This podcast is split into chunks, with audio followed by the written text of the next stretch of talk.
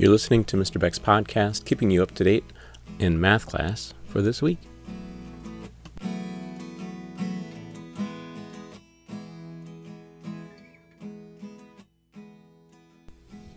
We just finished up week two of distance learning, April 13th through 16th. So last week in geometry, we reviewed the Pythagorean theorem, Pythagorean triples, Pythagorean families. Um, we simplified radical expressions, meaning like um, the square root of 40 can be simplified to what we call 2 root 10, 2 times the square root of 10. Uh, then we looked at special rules for certain triangles. There's a special rule for 45, 45, 90 triangles and 30, 60, 90 triangles. Um, so this week, we learned how to use the Pythagorean theorem to calculate the distance between two points on a coordinate grid. So how long is the segment that takes this, that goes from uh, the point 3 comma 7 to the point 5 comma 2? Then we use that knowledge to develop an equation for a circle. So next week, we're going to be focusing on uh, just reviewing for the quiz, the Unit 9 quiz on Friday. I'm going to give the students a couple days of review and then one day to kind of get caught up so they're kind of ready for a quiz on Friday. So it's kind of silly, but I've got an advertisement. So after the advertisement, I'm going to explain to you what the student's daily routine in geometry should look like. I know what it's like to be stuck in math. I wasn't an A student and I was never in advanced math classes when I was in middle school or high school, so I know how important it is to get help when you need. Come to Online Math Help. I've got a Google Meet set up every day just for you and your classmates. Follow the link for Online Math Help in the resources section of Google Classroom. Use the code Sanford Beck Geometry, all lowercase, no spaces.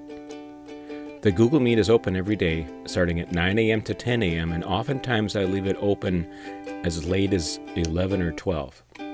Once you're there, I'll say hi and I'll ask if you have any questions. I'll help you with whatever questions you have. Or you can watch and listen as I help another student who has the same questions as you do. You're not alone. Lots of students have come to online math help and they leave with a better understanding of the assignment. Once you're done, you can say goodbye, log off, and you're off on your merry way. So I hope to see you in Math Help next week if you're stuck. So every day I'm going to post a video that reviews the agenda for today. Uh, most videos will be less than five minutes long, but there might be a, a mini lesson embedded in the video, and those videos will be longer. Students should mark those videos as done in Google Classroom and then move on to the assignment, or maybe there's two assignments for the day. Um, after they do that, they can look back at any other work that's missing.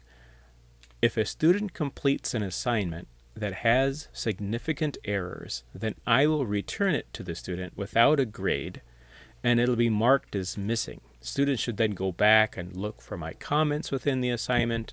There will be tips there. Maybe there'll be a video that I've attached as a comment or linked to the assignment, or maybe the video link is in the uh, instructions for the assignment so they can look for a video. If they don't see a video, they can certainly request one or they can come to online math help the next day. I know that for geometry, the online math help was kind of early, so they can always come the next day for help. Um, so that's kind of how their day works. There's a video, there's a new assignment or two. They can review past work. Um, they can go to online math help if they need it, and that's pretty much it.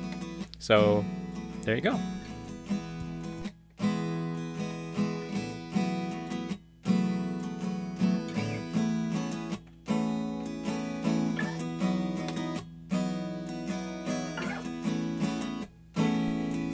Thanks for listening to the podcast.